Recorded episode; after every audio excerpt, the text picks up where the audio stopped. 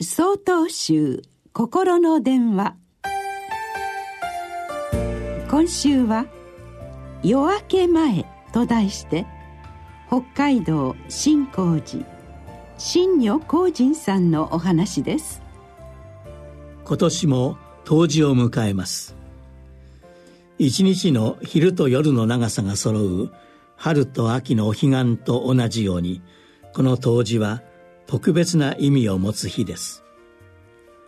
一年の中で最も昼の長さが短い日と言ってしまえば簡単ですが本当のところは少し違います。自然の仕組みですから日の出や日の入りが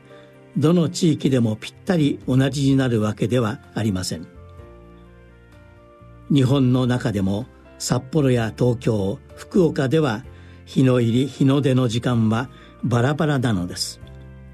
つまり冬至は日の出の時間がだんだん遅くなり日の入りが少しずつ明るさを残してゆく日となります。想像してみてください。じわじわとゆっくり日が沈んでいった後の夜の闇を。それなのに日の出はどんどん遅くなっていく。私はこの時期その空を見上げるともどかしいような怖いような不思議な気持ちになります。道元様もおよそ800年前の冬至の日夜の闇が少しずつ明るさを帯びていく空をご覧になられたのでしょうか。この冬至の日修行僧たちに昨日でもなく明日でもなく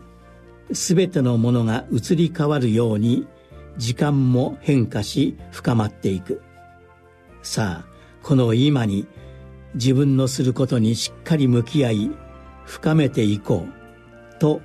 励ましの言葉を残された記録が残っております。皆様もまだ昨日でもなく明日とも言えない夜明け前の空をぜひご覧になってください。師走も半ばの今日深まっていく夜の闇を感じ